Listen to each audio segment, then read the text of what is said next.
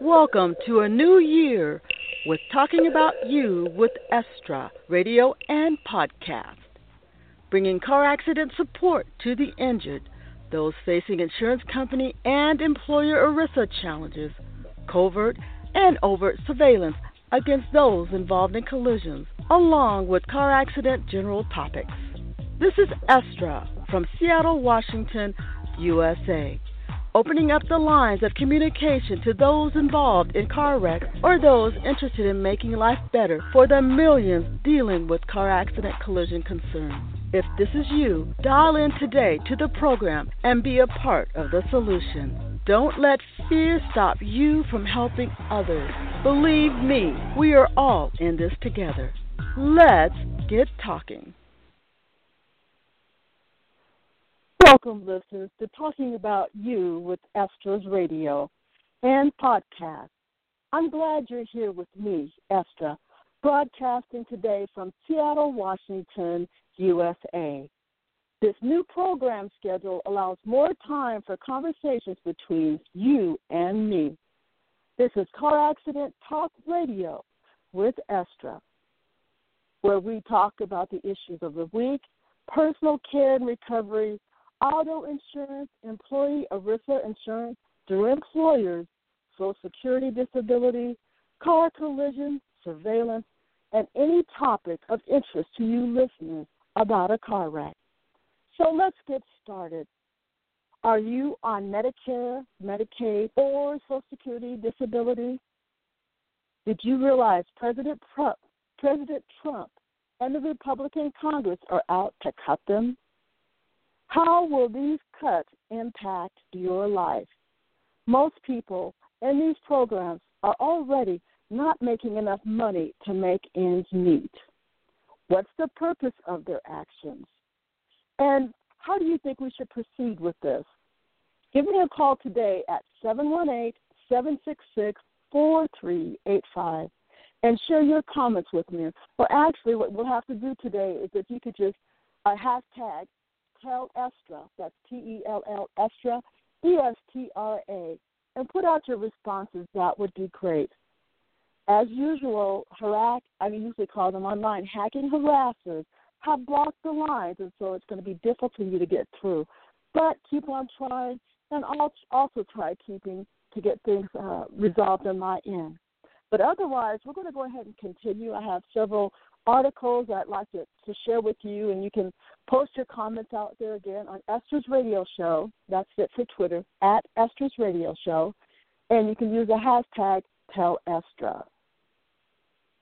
One of the concerns I have is whether the Democrats are going to stand up for the fight. Many times we keep hearing that Democrats are out there fighting, but mainstream media isn't talking much about it. What can we do to help them in this fight to get their point across? Should we be saying to mainstream media, hey, why aren't you talking about what Democrats are saying? Are you just talking about the Republicans? Another thing is with the crazy week we've had, we've had all these executive uh, orders from the new President Trump, and most of them uh, impact people with few resources. Why didn't the Republicans, because I doubt that President Trump could write all of those executive orders in one week about all of those major issues without their help. So why didn't Republicans go after the wealthy in the president's first week? Okay? You can also keep trying the line to give me a call at 718 766 4385. Again, the phone number is 718 766 4385 for talking about you with Estra. I would love to hear your comments and what you actually have to say about that. Because people on uh, Medicare, Medicaid, and Social Security are really going to have, we're already having a tough time. And unfortunately, uh, insurers aren't making it any easier. If you actually look at their bottom line, how much their bonuses were this year, how much they've been paid out, and actually how many people in mainstream they haven't or, or Main Street they haven't paid out. It comes up with some good questions as to what's really going on at there. And that's the reason also that each of us should support ensure civil rights legislation because without it, uh, we, people involved in car accidents, aren't necessarily going to get the benefits that we've been promised. We, we might face delays, denials, and even lawsuits that, of course, with the, with the money that they have, these big corporations, it's really hard to get in the battle with them when they can last 10 years. And most people who are actually, if they didn't need insurance, they wouldn't buy it, for one thing. But having to go out there and try to uh, survive without money is, is a problem. So far too many people are settling for far less than they should or getting nothing at all. A moment and talk to you about a couple of things that they were talking about this week on Medicare. One of the things that Elizabeth Warren warns Donald Trump is she says, don't cut Medicare or Medicaid. I would also add, don't cut Social Security disability or Social Security. Many people who've retired have spent decades trying to actually make it or get ready for the time in which they did retire and be able to actually make it on their own. It's unfortunate that uh, people could come to their later years of being elders and then all of a sudden what they expected just isn't there. So, personally, I believe that's a problem. But uh, one of the things I'd also like to recommend is the articles. I'm not going to, I'm just going to have a summary of some of the things that they're talking about in the articles. But if you go out and actually take a look at it, that would be great. Like, uh, for example, Tammy, her name is Luhby, actually wrote this uh, article about Elizabeth Warren, who warns Trump, don't cut Medicare and Medicaid. Okay. So they're saying, quote, during the campaign for president of the United States, and they're talking about Donald Trump, of course, you differentiated yourself from your 16 primary opponents by noting that you were the only Republican who would protect Medicare and Medicaid. And this is uh, Elizabeth Warren saying this of Massachusetts. Uh, and she's saying, after winning the election, you certainly appear to be using language supporting policies that would gut Medicare and Medicaid programs. So, if you have an opinion on why President Trump all of a sudden would change his opinions about cuts for Medicare and Medicaid when he said he wouldn't, tell me at hashtag tell Estra at Estra's radio show on Twitter to hear what you think is really going on and whether you feel that President Trump could have put out all of these executive orders in one week without actually having very much knowledge about how this process works without the Republican Congress.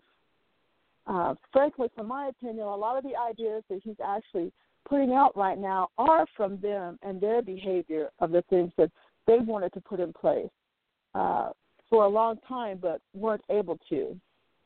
And the thing that also disturbs me quite a bit on this is the fact that the previous president, President uh, Obama, they refused to work with on so many of the issues. Now they're trying to ram down our throats. Because is this because they think they'll only have four years to do it? Or do they think that if people like the Women's March this last past weekend, that if they don't get up and start saying things, people get up and start fighting against them, they won't get them through. So tell me exactly what you think about it. And I'm only going to quote just one more section in this article by uh, Tammy uh, Labai. I hope I'm pronouncing her name by, by uh, correct. I don't know uh, what it is. It says, quote, destroying Medicare and making seniors pay more is not what the American people voted for in the November election. So if you're a Trump voter out there and you weren't expecting him to actually take away your Medicaid, your Medicare, or your Social Security, use the hashtag tell Estra to let me know out on Twitter at Estra's Radio Show. And so the last part of the quote says, Today we delivered a stern message to the Republicans in Congress because we know that it's the Republican Congress that's leading this. So don't be deceived. From my opinion, the Republican Congress has been trying to get things done not for the American people, but for the lobbyists that come to them, you know, for decades now, and who actually pays for their elections in most cases, they're the ones who are behind this push. Frankly, by using the money that's available in Medicare, Medicaid, or Social Security, dropping it into the stock market would make them plenty of money. But guess what? It would not make Main Street any more money. In fact, it probably will make make Main Street less money. Okay, but I'll get to this last part of the quote. It says, Today we will deliver a stern message to the Republicans in Congress. We will not stand by, dismantle the promise of a healthy and dignified retirement for working people in our country. There's two things I want to say about that. The, the term working people, why are we so afraid to say poor people or middle class people? Why do we say working people? There's no shame in being poor, and there's no shame in being middle class. All of us don't want to be rich. All of us would like a decent wage, like women being able to pay be paid equal salaries as men and not being paid less. Black people would like to be paid equally. Hispanic, Asians, everyone wants to be on the same playing field, the same footing. So why aren't we on that footing? And who doesn't want us to be that way? And who tries to use divisive language and attitudes? Then we know for sure we're not moving back in that direction as Americans. As the immigration uh, executive order that President Trump did today, and at New York Airport, New York City Airport, there were many people out there saying, allow these Iraqis off the plane, release them, they've done nothing, and we're not going to be biased against a single group of people. Because I can guarantee you one thing when we start isolating ourselves and picking on one, or not speaking out when one group is being treated with less dignity than they should, then we're all going to be headed for that road. I guarantee you they will not stop with this one segment of our society, whether that's homeless people, which, by the way, is a problem to me. Why do we have so many homeless people in America now? Who's driving up all of the home prices? And who benefits from it? It's not poor people, they're not Main Street. So, from my perspective, it's seriously a problem. But I'm going to read this whole paragraph. It's a short paragraph to you again because obviously I had a lot to say about those. Please go ahead and keep getting getting through. Try to get through at 718 766 4375. That's talking about you with Estra on Blog Talk Radio. And also, you can you can actually reach me on iTunes also under the same one for the podcast. Okay, quote. Destroying Medicare and making seniors pay more is not what the American people voted for in the no- November election. And this is what Pelosi said, by the way. Do you agree with her? She says to go on, today we will deliver a stern message to the Republicans in Congress. And who did she say she was talking about? The Republicans in Congress. Does that mean that the Republican Congress had to make decisions that would hurt Main Street? That they have to always promote uh, things that that actually give more money to people within the one percent that don't need it, uh, or infrastructure that President Obama worked very hard in an attempt to work with the Republicans. You know, he kept trying to use that word quote compromise. Compromise? Why compromise with a group of people in Congress who, before you were even elected, said they wanted to make you a one term president. Right now, a lot of people are saying, well, we can't go back and talk about what was going on in the election before with Hillary. That's past. I beg to differ on that. I think when we find out about the redistricting that the Republicans have done, uh, the things that are going to come out about Putin and the president, Believe me, it's not going to be hidden. Whatever is there is going to come out. Therefore, we should be talking about those things. We should talk about the things that happened. And when we talk about voter suppression and how that impacted the, the election against Hillary Clinton, we, we shouldn't just back down from these things. From my perspective, it's very important to talk about the things that are happening here and not just uh, brush them under the rug. If we brush them under the rug, we're going to wake up in another 10 years and the America we know won't be here. And it'll because, be because we did not get up and stand up. But the good news is we getting up and standing up. And we should thank President Obama for talking about community organizing and helping us to understand what we can do to be able to make things better. I think that's just a gift that he left us to help us to get through whatever we might have to face in the next four years. And okay, this is the third time I've tried to get through this paragraph, so this time I'm not going to stop. I'm going to get through it. It says destroying Medicare and making seniors pay more is not what the American people voted for in the November elections. That's what Pelosi said. Today, we will deliver a stern message to the Republicans in Congress. We will not stand by while Republicans dismantle the problems of a healthy and dignified retirement for working people in our country. This is a great article to read. Again, it's written by Tammy Luhby, and it was on December 8th of 2016. But she's talking about Elizabeth Warren warning Trump, don't cut the Medicare. So it'll be interesting to sit back and see exactly what um, the Democrats do. I mean, we're not really pleased by them, or if if we had been pleased by their actions, they wouldn't have lost so many seats, both on the federal level and on the local level. We've been waiting for them to stand up and say, We're with you. We want to fight with you. Do we know this is difficult with the vast amount of money that the Republican Party has? Yes, we do.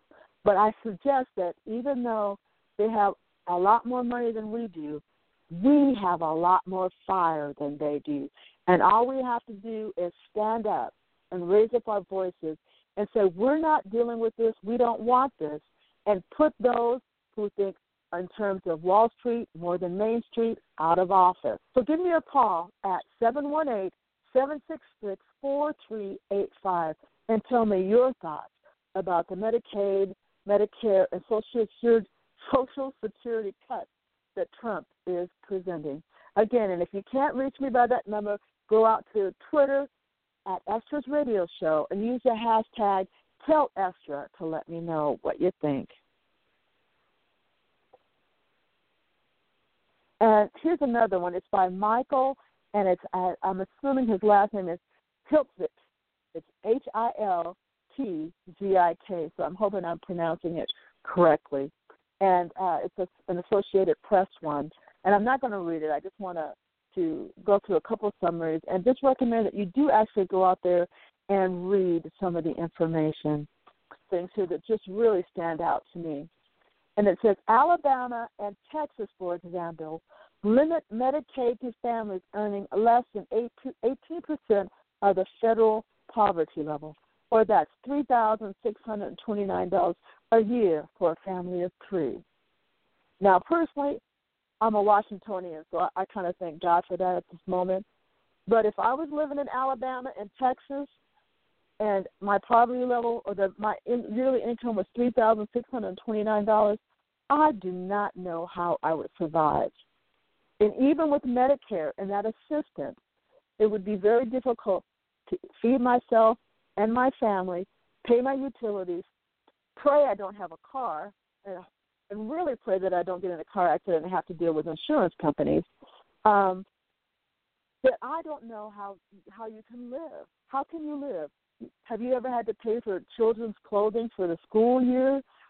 Where are you going to get that money from out of three thousand six hundred and twenty nine dollars a year? I mean, that's just kind of a it's a scary thought. And the other issue I have, what they're talking about with Medicaid, which is also in this article, is block grants for Medicaid, and that's back to the states. All states in the United States are not created equal. In fact, if they were, we'd have a lot less problems, and we'd have people being able to live on whatever they have a lot more equitably. So block grants don't always go out where they should. For example, the Medicaid grants may go elsewhere for some states, or, for example, what they did for with the Barack Obama presidency. There has been money just sitting there because the Republican Congress refused to release it and hurt the American people. Let me say that again. There is money that the Republican Congress refused to release when President Obama was in office because they did not want him to succeed. And when they didn't allow him to succeed, they hurt many, many American people. What is that about? We want money that should be paid out in Medicaid to be paid in Medicaid. Okay? If it's supposed to go to Medicare, then it should go to Medicare. If it's supposed to be in Social Security, it should be in Social Security and not in Wall Street or at the stock market for Wall Street to make an arm and a leg from. And that's not even, I haven't even got to talking about the auto insurance company and the people that are out there today. You know, there will be thousands and thousands of people today who are involved in car accidents. And they're worried. And from my opinion, they should be worried because they don't know where these insurance companies are going to pay and help them like they promised, or they're going to delay it so much that they're not going to be able to afford the bills that they have, and some might actually even lose their homes or other their cars. I mean, there's a vast number of things that can go wrong when you're expecting enough money and it doesn't come out, and, and then you don't receive it in a timely manner. And what about those people who they actually don't even pay? And my question would be to the insurance company and the insurance industry, you know, show us what you've really been doing. Why don't you take out and show how much for an injury that you pay women versus what you pay men, versus what you pay black people, versus what you pay white people, versus what you uh, the money as far as economic levels, like poor people, middle class people, and rich people. I'd like to see how those things cut out. One thing we know is that they know rich people are going to fight them for the money, and they also know poor people don't have enough to fight, which is to me problematic.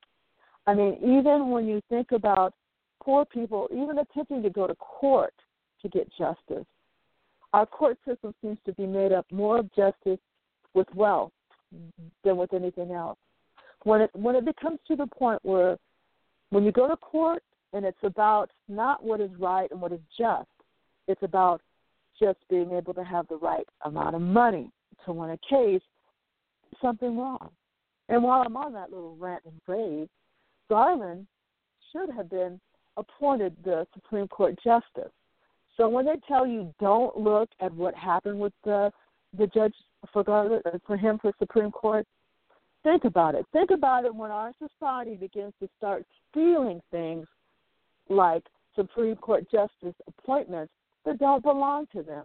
Think about when we have a Republican Congress that chooses to do what they want to do, regardless of the impact of what the people want. For example, gun control. We're, the majority of Americans, especially after Sandy Hook, wanted some type of gun control. What what did what did the Republicans do? They listened to the gun lobbyists. And what did the gun lobbyists say? They said a person the person with a the only way to be the person with a uh, bad gun is to have a good gun or have another gun. Uh, I hope you get the point I'm trying to make about that. But that's not always good. Who wants? No one wants their children killed.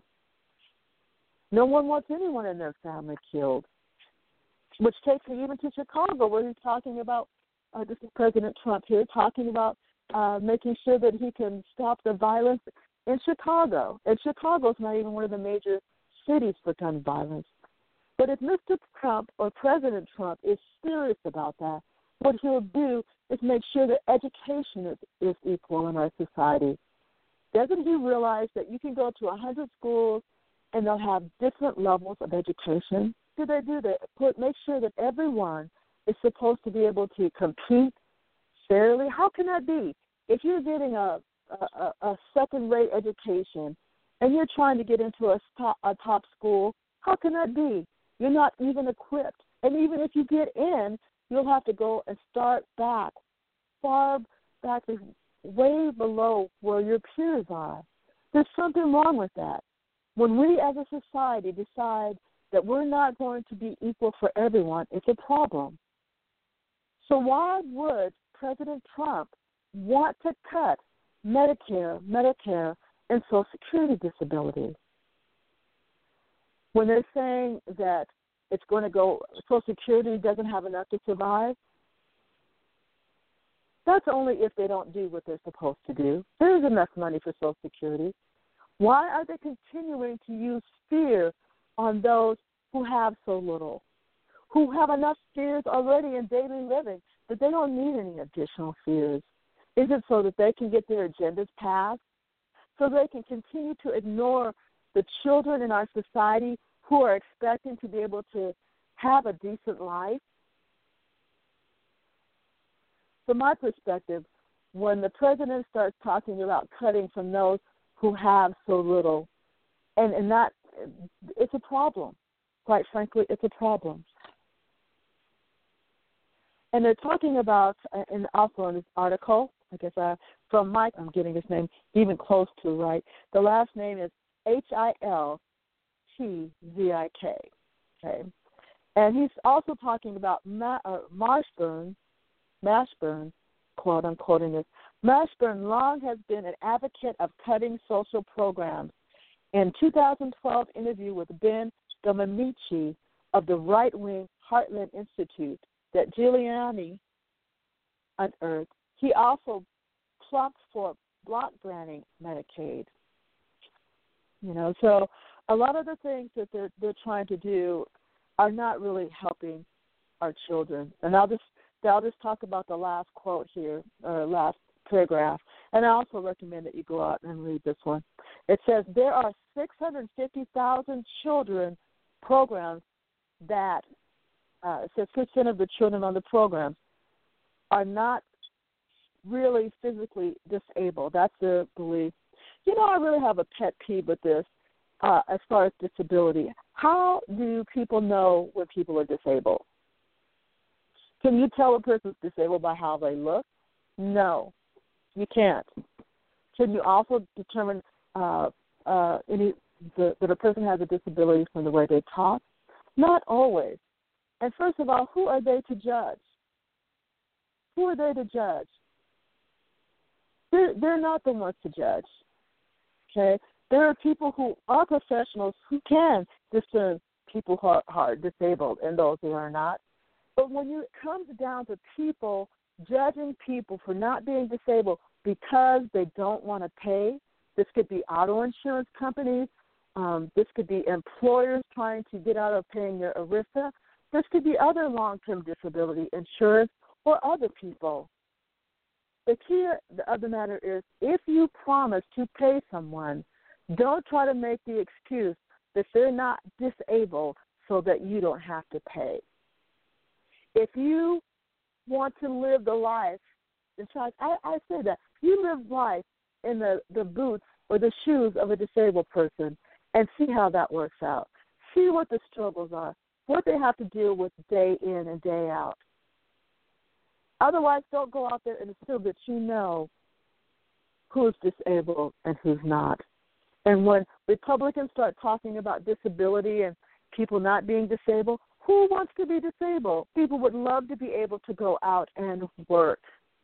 There's a satisfaction that most people get in doing work. So why would they want not to do that? They would want to do it. There's there's no income in being disabled. In fact, most people who are disabled and on disability don't make enough to actually meet their everyday needs. So, who wants to spend the rest of their lives struggling to get by? It's certainly not the Republican Congress because they certainly make enough with the, actually their the Medicare or their their health care, their income, to do the things and help their family in the way in which they want to. So for them to say something about the disabled, I find it very offensive. Everyone in this world only wants a chance to be able to do the best that they can. That's all any of us can ask. or any of us want. Nobody wants a leg up. Nobody wants to be able to have to pull themselves up from their bootstraps without any straps, which is in the most case for far too many people today. So, from my perspective, when they start talking about cutting Medicaid, Medicare, and Social Security, frankly, they need to actually ask themselves why. Why would you try to take out a box of money there versus just going over and grabbing some of that money that all the rich people are leaving overseas? That's money that's not even been taxed. That would be my question. Okay, let me see for another article here. What we have here. This actually was one that I wanted to uh, Clinton and Trump and where they stood on retirement programs. And the one thing I would like to say about uh, Hillary and Trump, I suspect that if Hillary, especially with the voter suppression that went on, if Hillary had been in office, I personally believe what she told us she was going to do, she would also do. Okay. First of all, both Clinton, and this is actually from iStock, and it's from Eleni Solly, and she's an intern. Okay. And this came out in July of 29 of 216. But she talks about, I'm just, like I said, I'm just going to summarize or pull a couple of things out of here. It says that both Clinton and Trump have pledged to protect Social Security, Medicare, but in recent weeks, Trump's advisors have hinted at a move towards cuts. Now, why would Social Security and Medicare?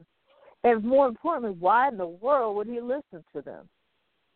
If he says, I understand where people on Medicare and Social Security are, I can't imagine him being willing to go to agree with a lot of the Republicans who, for their own self interest motives or their lobbyist interests, would choose to cut Social Security.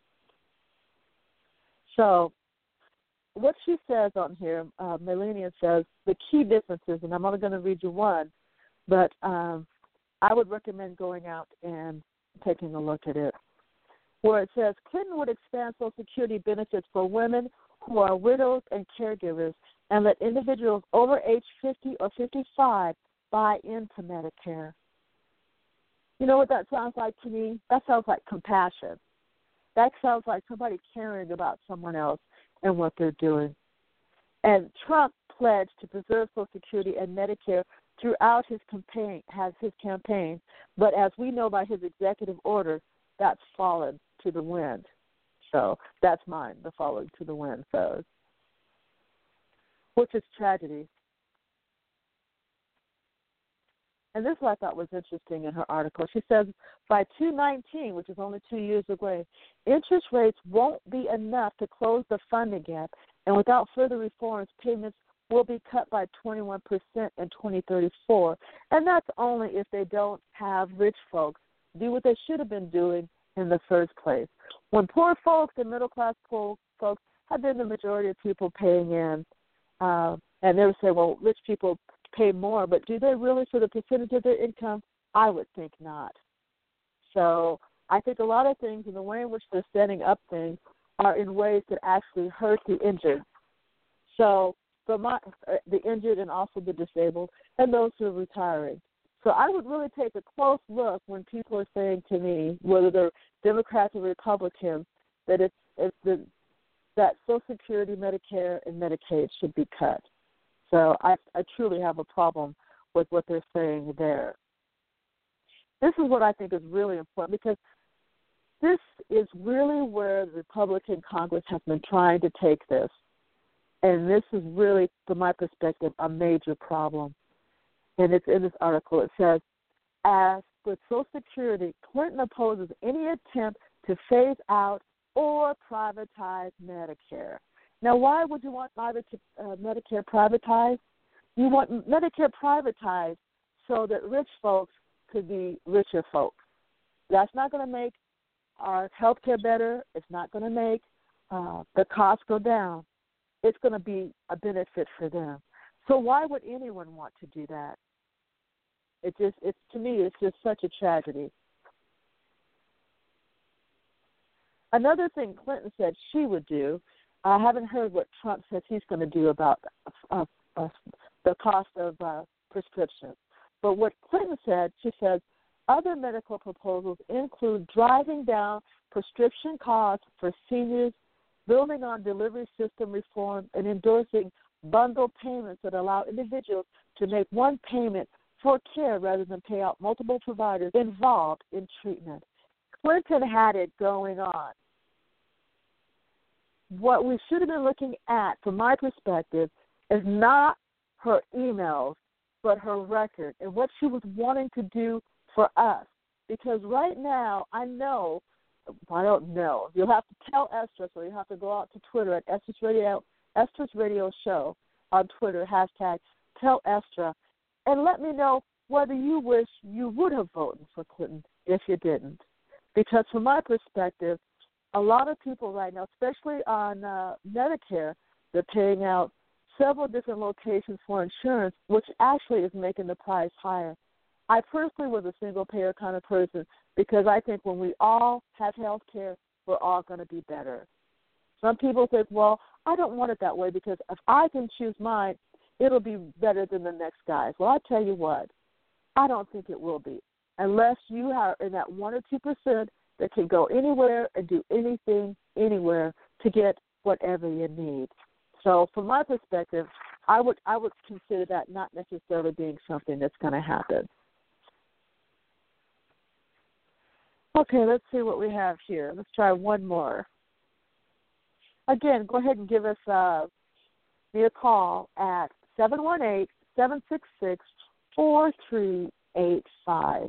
And if you can't reach the number because hacking harassers are always trying to block our conversations, and why is that? Because insurance companies know when people injured in car accidents get together and they start sharing their experiences and they start talking about not getting their benefits and they talk about the harassment and intimidation they face and they some people because of that have even given up their benefits because they couldn't handle all the bullying tell you one thing today, tomorrow, and however long it takes. Insured civil rights legislation will change this. Insured civil rights legislation, insured civil rights legislation means that people involved in car accidents will be treated with dignity and actually be able to get a fair settlement and benefits as they thought they would when they signed up for their insurance. Okay, this is the last one. I'm, I'm gonna just pull out a couple things for you, and it's uh, it talks about Donald Trump is coming for your Medicare. Okay, and it says the selection of Tom Price to head the, the Health and Human Services brings the president, excuse me, president in alignment with who? Speaker Paul Ryan. Let me say that again there's two things it said there. It says number one, Donald Trump is coming for your Medicare. And why is it? It's not because, from my perspective, he's had enough time since he's been office to investigate the whole thing. It's because Tom Price, the head of Human Health Services, has certain things that he believes, but they're also in alignment with Speaker Paul Ryan. So just because people are saying that this is what they want to do I, I just hope my main goal, or not goal, I should say, my main hope is that President Trump will actually take a look at the path in which many of the Republicans are trying to lead him down and decide that's not what he promised, it's not what the people who voted for him want, and that he's going to do things that are the right thing to do, not something that's politically motivated, not something that'll just make him a lot of money, but something just for everyday Americans. Because if we keep going down this path of doing things for a selected few, then something in our country is going to have to happen because far too many people are living with so little and for so long. See what we have here. Let's see here.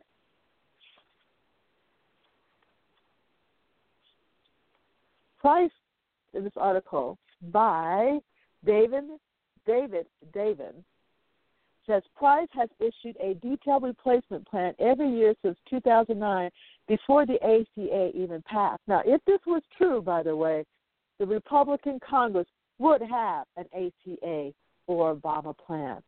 The fact of the matter is, Obama had implemented was the Republican plan, right?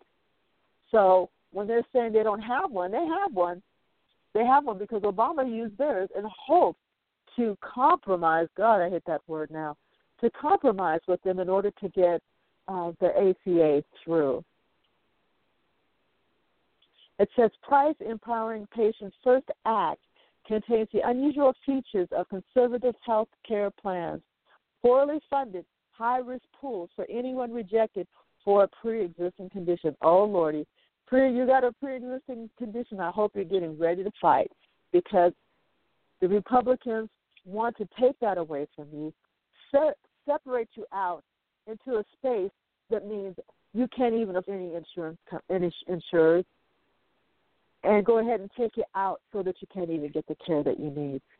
So when they're talking about a pool of high risk people, that doesn't work. It has to be a pool of everyone in those pools, or the or the risk is going to be too high. And quite frankly, a lot of the insurance companies aren't going to actually tolerate it because they've been getting much much more money than that, and they're not going to just all of a sudden be willing to take a lot less money.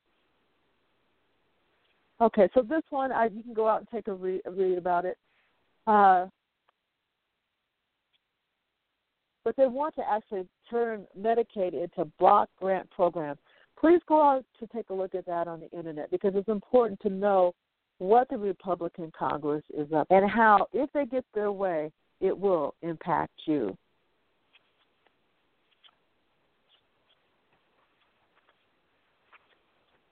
Okay, let's see here. I wanted to mention about the 217 Car Accident Weekly Planner that's out there. It's by me, Estra. And it brings comfort and organization to a situation with too much stress and worry. And don't most people involved in car accidents know about that? So you can spend less time thinking about where to find things by placing them in your planner. You get calls in the middle of the day or uh, later on and they're asking you about certain situations and maybe it happened a week ago or two weeks ago or perhaps you have a question you wanted to follow up on in your uh, 217 car accident weekly planner for easy retrieval. Why struggle trying to reinvent a method to help with a car accident when the car accident weekly planner has already done for you. So go out take a look. I'll also come back and talk about it. And learn just how much easier life can be with the 217 Car Accident Weekly Planner by Estra. And whether you need it right now or later in the year, it'll be available. Make sure that you're looking at the right one. It's called 217 Car Accident Weekly Planner by Estra. You can find it at estrascarwreckhelp.com or out on eBay. Uh, unfortunately, harassers tend to try to get you to look at other uh, weekly planners. So make sure that you go out and you take a look specifically at that one. And you can also find out more details on estraseattle.com. That's estraseattle.com on the 217 Car Accident Weekly Planner. Okay, let's see here. Be sure again to give me a call at 718 766 4385. And if the hacking harassers are stopping you from getting in, which they're good at, be sure just to go out to Twitter at Estra's Radio Show and um, hashtag Tell Estra and let me think and, tell me what you think about this show. Another question I still have is why didn't the Republicans go after the wealthy in the president's first week? Why why did he pick on the poor people? Or the middle class people?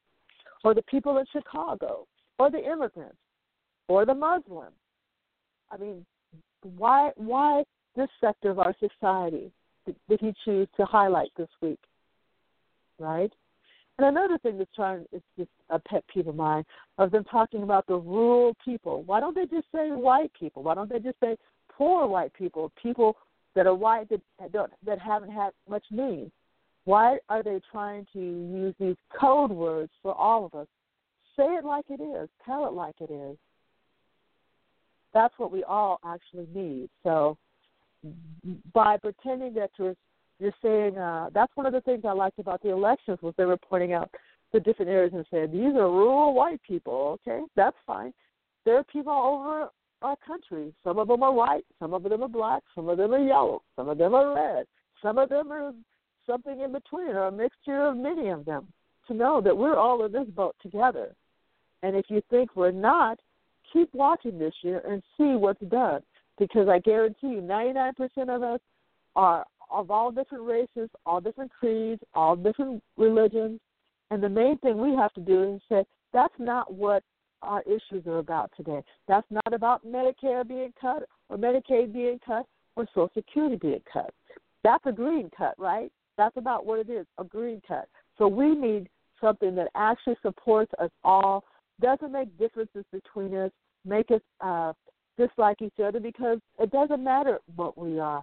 What matters is that we are all treated fair, that we're treated with dignity and the things that we need, we have an opportunity to get.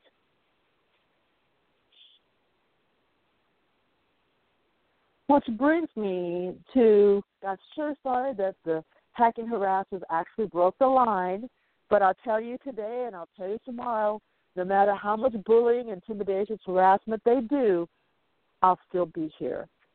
So I wanted to take a moment and, and actually this last week we I started a new series on disability surveillance targets. So I want to actually um, talk about some of the things that are out there on estraseattle.com go out there and take a look at it and, and actually write a comment and tell me uh, what you think about it. So I'm just going to start here. It talks about auto insurance, long term disability corporations, employers who've taken up being your insurers for employee benefits, along with Social Security disability, makes their insured disability surveillance people targets. What does that mean? That means if you've applied for any of these to any of these companies or organizations, you might end up being a disability surveillance target. And why would that be? From my perspective, it would be because they don't want to pay your benefits. The more they can save, the more they can use, and the more and the less that you have to live on. First, it starts off with the powerhouse is forcing you to give them the information to help harass and intimidate you. Now tell me that ain't crazy. The first application, remember this very clearly because most of us are injured or sick or uh, disabled and we're not aware. All the only thing we know is we need help and these people promise to help us. So listen closely to this. The first application for benefits supplies insures with everything about you your social security number, which will supply a vast amount of information on your life since inception. They know how to go back to inception or inception. Trust me on that. Yes, it will go back to when you were born and your parents. All insurers will be able to see where you were raised in your youth and your interest.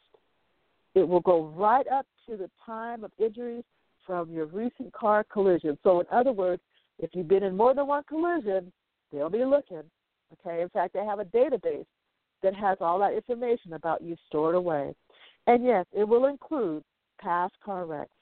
In fact, the insurance industry created, like I said, the entire database system to keep track of what they often review about you. And guess what? Only companies see it.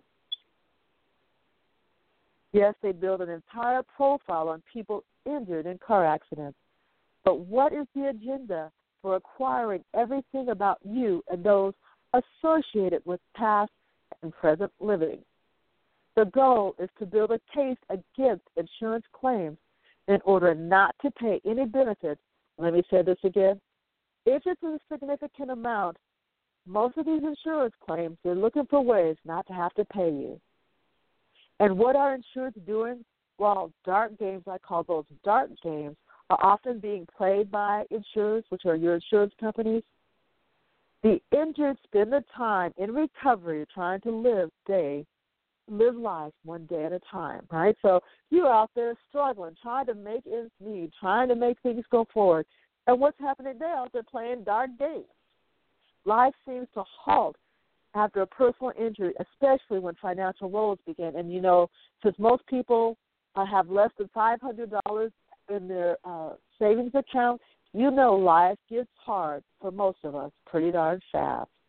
Most injured don't realize that short term disability, if you're working, okay, and you have a, an employer who's willing to pay you short term disability and the long term and, and the long term disability, and that's if you have that insurance policy, they actually pay less than 100 percent of the wages that you get each month, and therefore injured live daily in physical pain with financial anxiety not far away. Can I get an amen on that?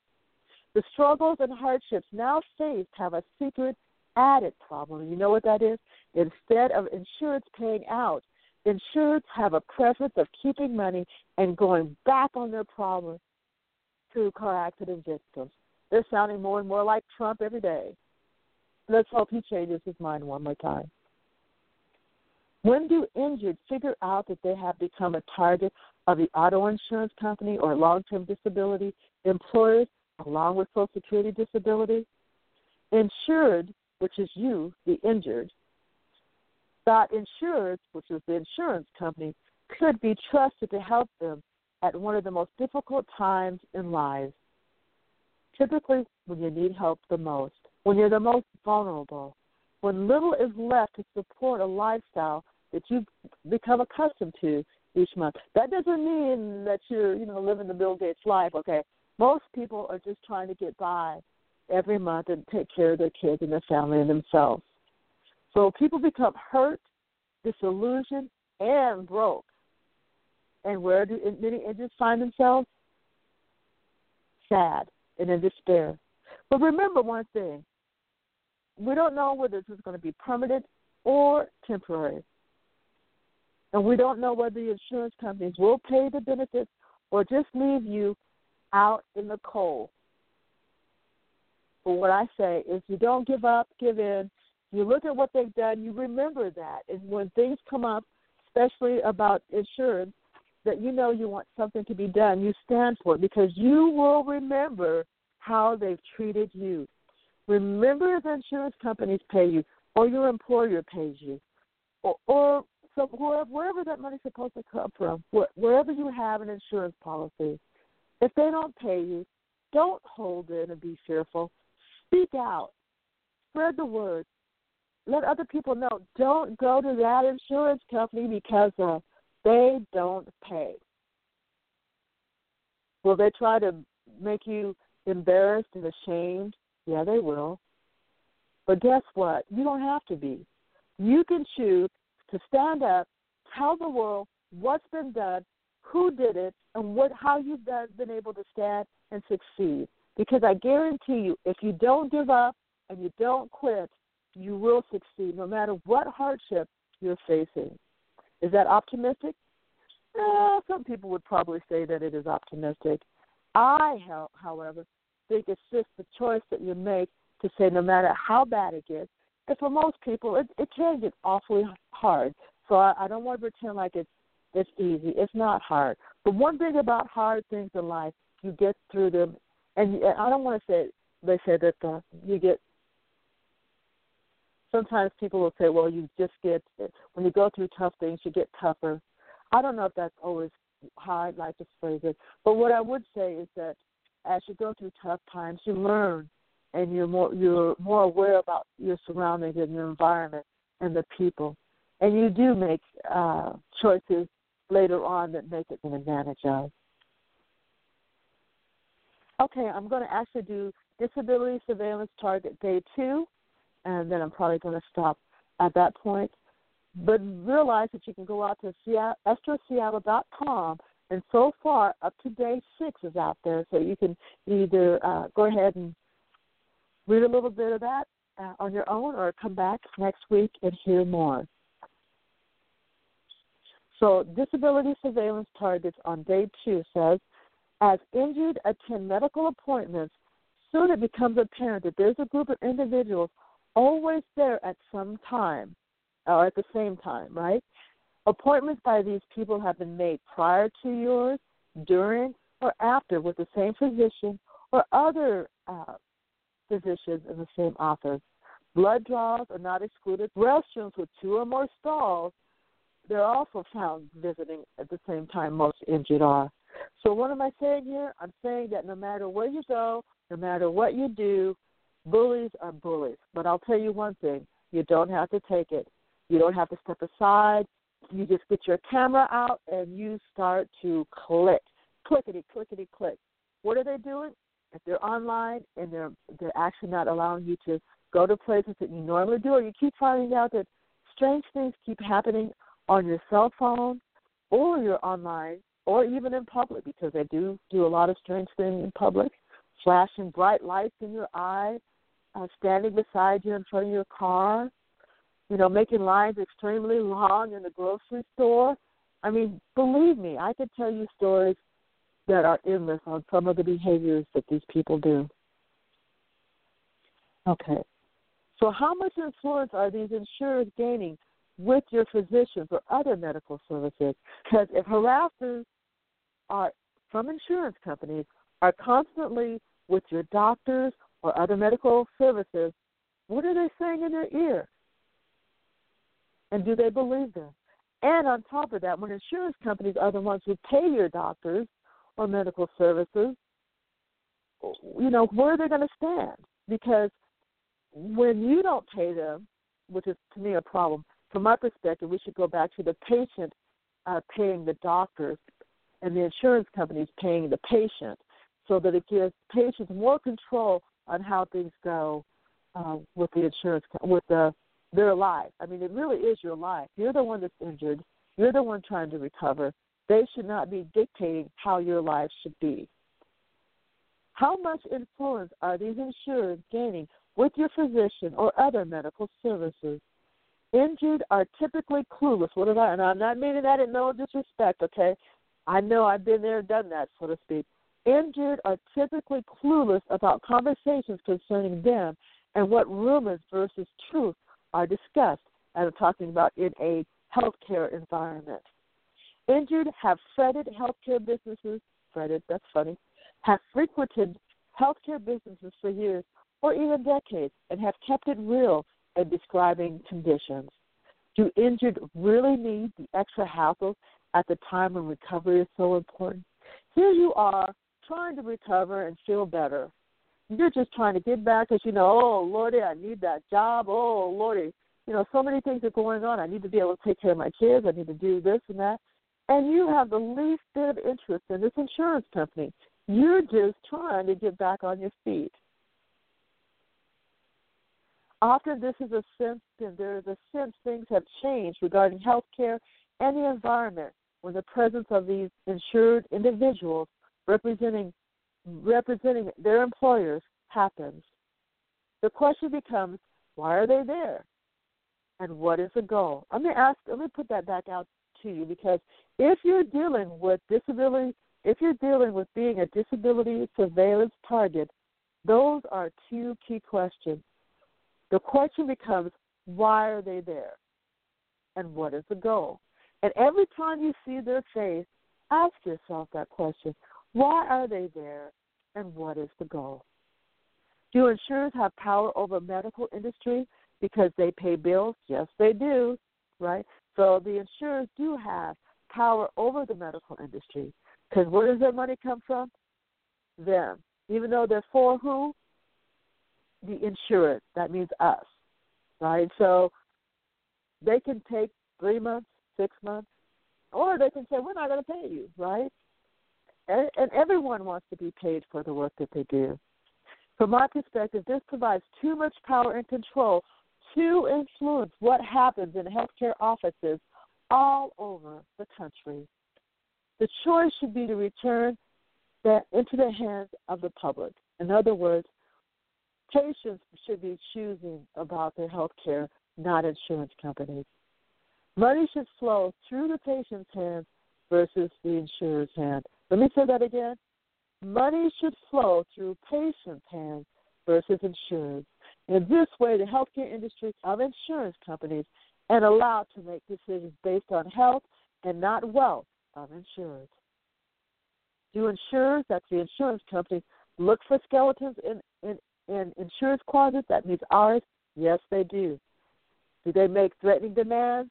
Yes, they can. Use deviant strategies to entrap? Yes, they do.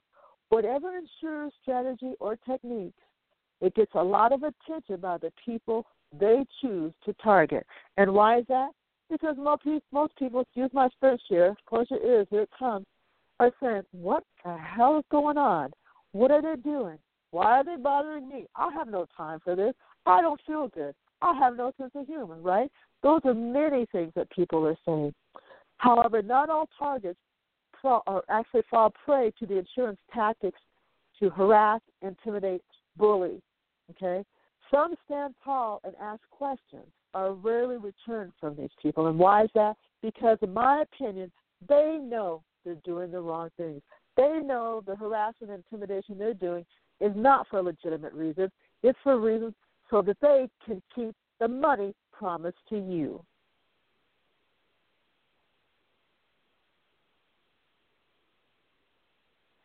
Now, is this because insurance companies have too much to lose?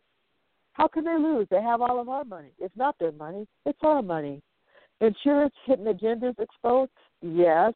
More, more and more of us talk about what they've done to us, the more it's exposed, and the more they'll have to they'll be they'll have to put an end to it. The more people know about what's happened to people involved in car accidents by the insurance companies, by employers, by long term disability companies, or by Social Security or any other insurer, it's time that people start to know what's happening.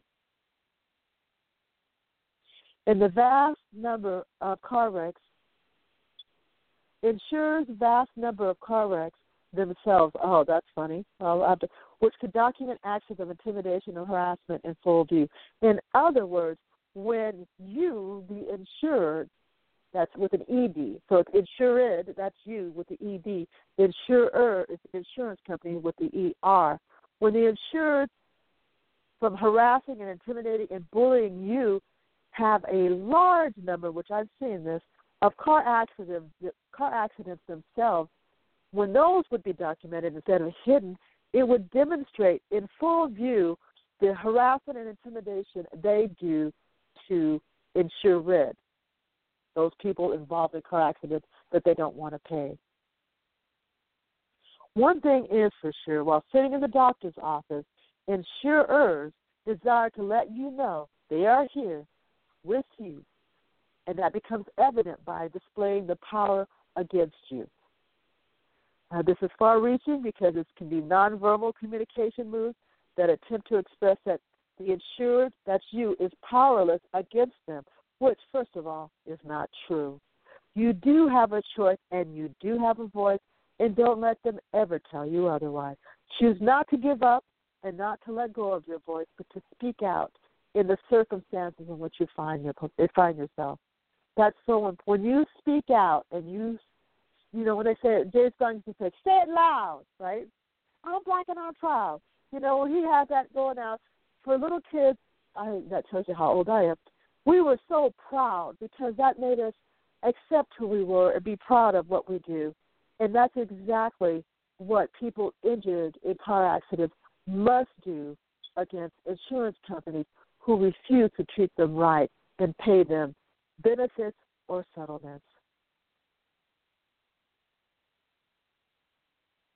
Harassment and intimidation against disability surveillance targets creates a tunnel of darkness that must be overcome.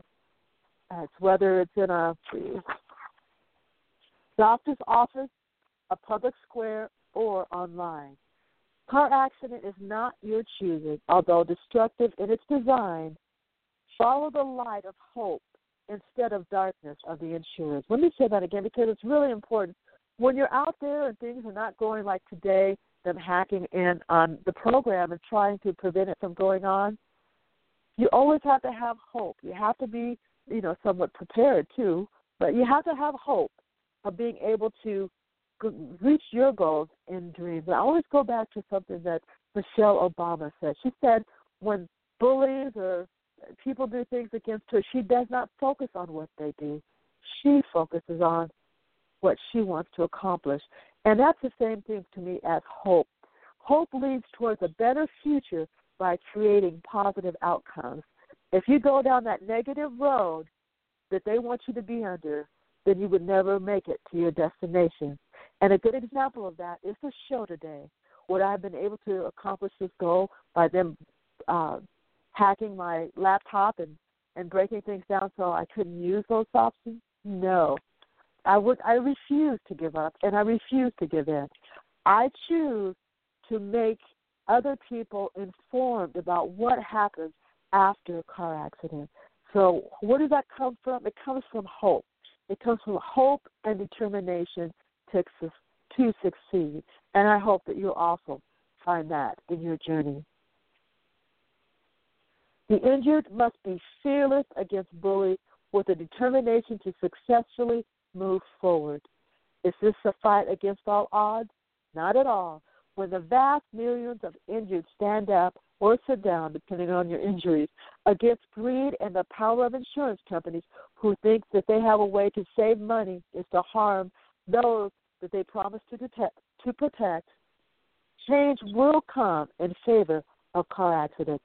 In other words, when the millions, I didn't say a few, when the millions of us stand up and say, no more insurance companies, we want to be paid.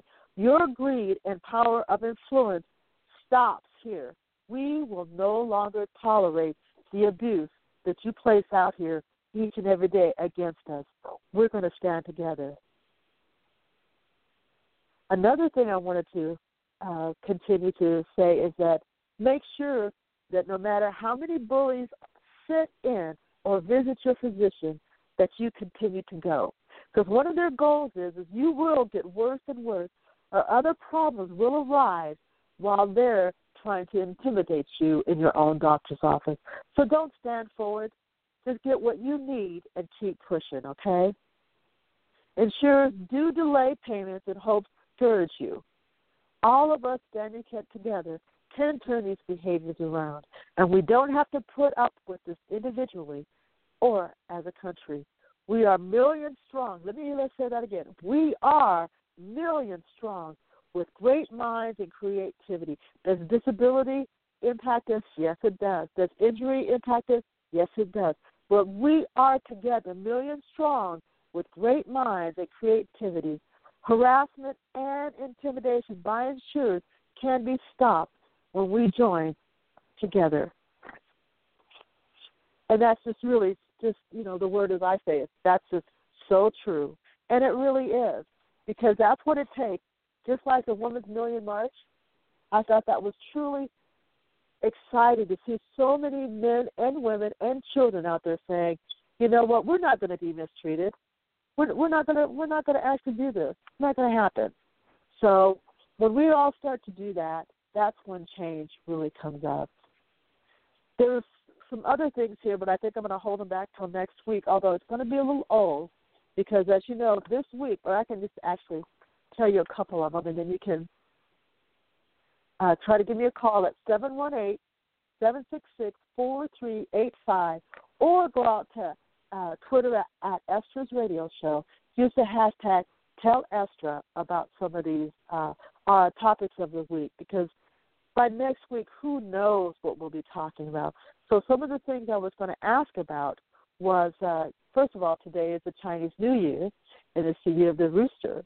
So, if you made a personal resolution, go out there on hashtag, excuse me, my voice is getting a little dry, hashtag tell Estra and let me know. Also, net neutrality, I hope that you're paying attention to this and don't go to sleep on this because, frankly, I think a lot of companies are already just invading our internet. And we really need to have net neutrality in place to have a decent chance of protecting the internet. So if you have something to say about that, please use the hashtag TellEstra or give me a call at 718 766 4385 if you can get in. Some of the other issues I was going to talk about is about Obamacare and Planned, Parenthood, immigration. Those are the some of the executive orders of Donald Trump this year, and also Jeff Sessions and Rex Tillerson. Um, if you have any on them being part of uh, uh, President Trump, cabinet, please let me know. Just do hashtag tell Estra. Voter suppression versus voter pro- voter fraud was, uh, to me, a major issue, and no one's really talking about the redistricting that has really, from my perspective, uh, impacted our elections, along with perhaps what's been going on with Putin. And so, hopefully, within the next month or so, we'll learn about that. I thought that uh, Mexico's president's comment to President Trump was also quite interesting, and uh, I'd be interested to see or to hear your comments at hashtag Tell Estra on that information too, and also the comments on Emmett Till, the woman who said that uh, he actually hadn't bothered her over, you know, so many decades ago. But what I'll do is I'll save some of these topics and we'll go over them next week and uh, hopefully not too much will happen this week so that we'll we'll get behind. But I really appreciate you staying with me today and being a part of the conversation because it's important for all of us involved in car accidents to join together. And I think even standing with the Women's March would be a great avenue to pull in people who've been injured and having concerns with auto insurance or uh, Social Security or long term disability or ERISA with their companies. It's important for, for us all to stay together and work as a team to make these changes come. And these changes hopefully will come through ensured civil rights legislation passed by Congress, which means we all have to work to get them to move in the right direction. Thanks for being with me today. I hope to hear from you soon next week. Tune in next Saturday at 7 p.m. on Blog Talk Radio it's talking about you with Estra. Have a good night.